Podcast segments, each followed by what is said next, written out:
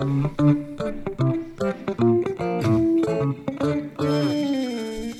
and welcome to Just a Guy and his journey back to God. So, today we're in Isaiah 1, and I'm extremely excited about it. And, uh, but before we start anything, let's go to God in prayer. Lord, thank you for today and for all you've done. Thank you for your word, and thank you for Isaiah. I'm grateful for the way that you provide for us, you provide instruction and guidance. And Lord, I just lift up this time as we read as we read your word, I pray, Holy Spirit, for you to guide us, for it to be your words that we hear, it be your wisdom we gain, and uh, for you to be the one who walks us along this path of learning and insight. May you be the focus. May you be everything in this in this reading in this time. Nothing from me, everything from you, Lord God. I pray in Jesus' name, Amen. So, I'm going to just do th- something a little differently.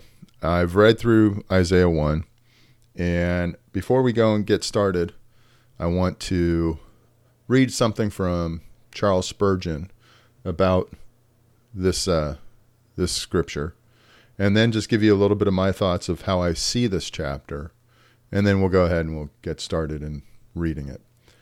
Charles Spurgeon writes, It is clear from this chapter that the Lord views the sin of mankind with intense regret.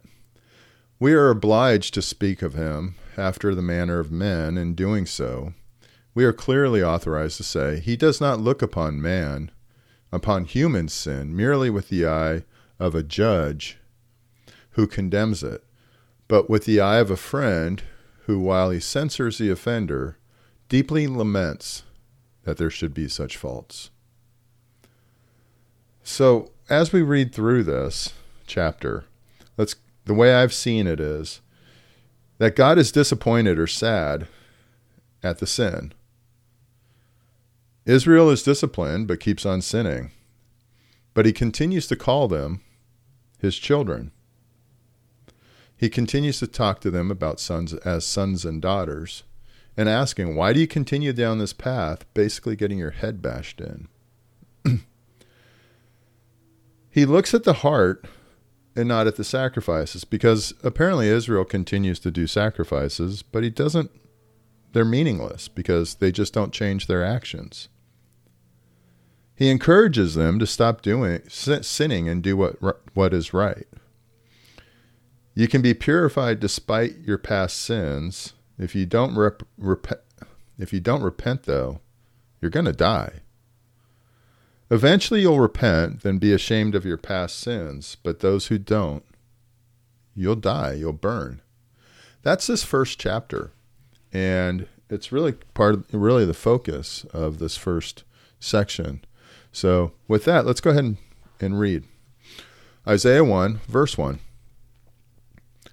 The vision concerning Judah and Jerusalem that Isaiah, son of Amoz, saw during the reigns of Uzziah, Jotham, Ahaz, and Hezekiah, kings of Judah. Hear me, you heavens, listen, earth, for the Lord has spoken. I reared children, but brought them up, and brought them up, but they have rebelled me. The ox knows its master, the donkey its owner's manger. But Israel does not know. My people do not understand. Woe to the sinful nation, a people whose guilt is great, a brood of evildoers, children given to corruption. They have forsaken the Lord, they have spurned the Holy One of Israel, and turned their backs on him. Why should you be beaten any more? Why do you persist in rebellion? Your whole head is injured, your, whole heart afflicted. From the soles of your foot to the top of your head, there is no soundness, only wounds and welts and open sores, not cleansed or bandaged or soothed with olive oil. Your country is desolate, your cities burned with fire. Your fields are being stripped by foreigners right before you, laid waste as when overthrown by strangers. Daughter Zion is left like a shelter in a vineyard, like a hut in a cucumber field, like a city under siege. Unless the Lord Almighty had left us some survivors, we would have become like Sodom. We would have been like Gomorrah. Hear the word of the Lord, you rulers of Sodom. Listen to the instruction of your God, you people of Gomorrah. Understand that both of those nations or, or cities are gone, which means that the rulers of Sodom are dead. And he, so he's talking to dead people, people who are already dead. And that's what Israel's becoming like, or Judah is becoming like. This also reminds me a lot of the United States. Your country is desolate, your cities burned with fire, your fields are being stripped by foreigners right before you, laid waste by as when overthrown by strangers. It just seems so much like what we're going through currently.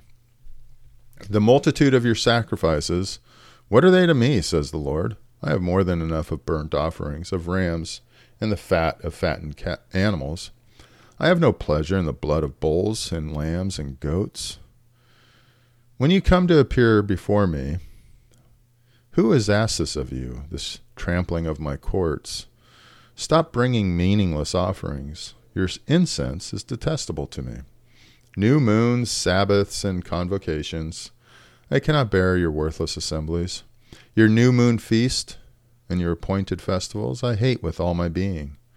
They have become a burden to me. I am weary of bearing them. When you spread out your hands in prayer, I hide my eyes from you. Even when you offer many prayers, I'm not listening. Your hands are full of blood. And again, can you think about this and relate it to the United States? How often were we blessed?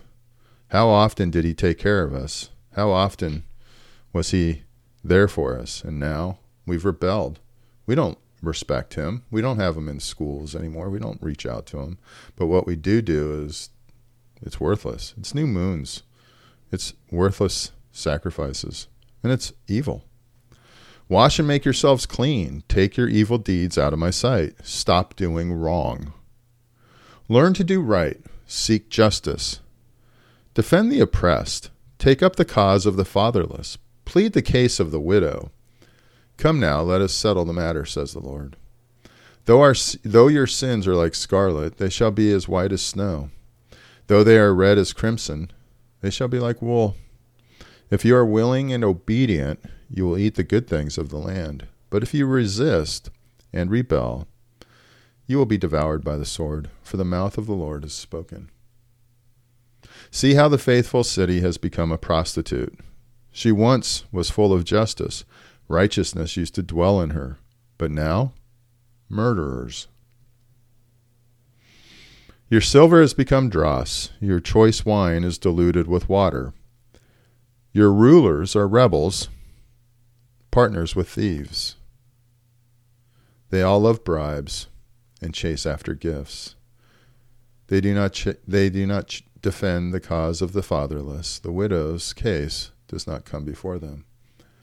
Again, sounds like our congressional leadership and presidents. Therefore, the Lord, the Lord Almighty, the mighty one of Israel, declares Ah, I will vent my wrath on my foes and avenge myself on my enemies. I will turn my hand against you. I will thoroughly purge away your dross and remove all your impurities. I will restore your leaders as in days of old, your rulers as at the beginning. I look forward to that. Afterward, you will be called the city of righteousness, the faithful city. Zion will be delivered with justice, her penitent ones with righteousness. But rebels and sinners will both be broken, and those who forsake the Lord will perish.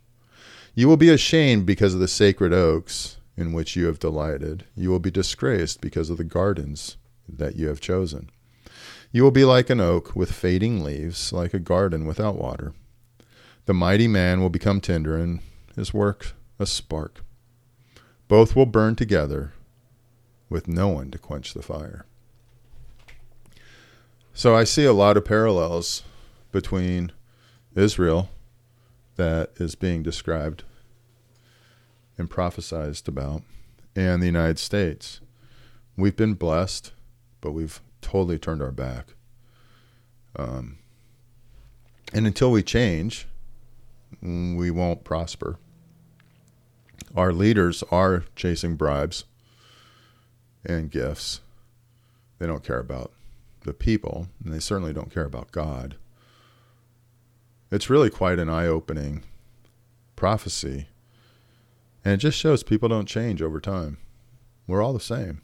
It's a concept that I've seen throughout the Bible. We all think we're so advanced now, but the reality is we're the same as we've always been. Our leaders are selfish.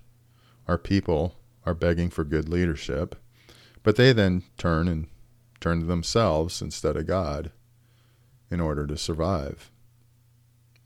But when we humble ourselves and turn back to the Lord, He'll quench the fire. He'll rescue us.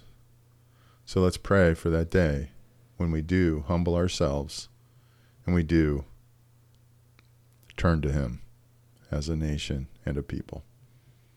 Let's go ahead and close up with a, a prayer. Father, I th- come before you, thankful for your word, amazed at how we just don't change over time.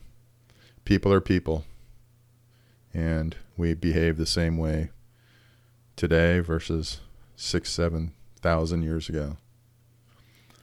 Lord, I just pray for this nation. I pray for our country to turn, to not be the land of evil, focused upon pleasure, focused upon self, but that we would turn to you and we would take up the plight of the widow.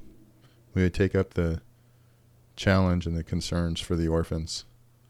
I just pray, Lord, for our hearts to be touched by you, that we wouldn't look at the trees as our makers and as our value and as what we worship, but that we would turn to you and understand where our value really does come from Father God, thank you for this time. I pray you bless it.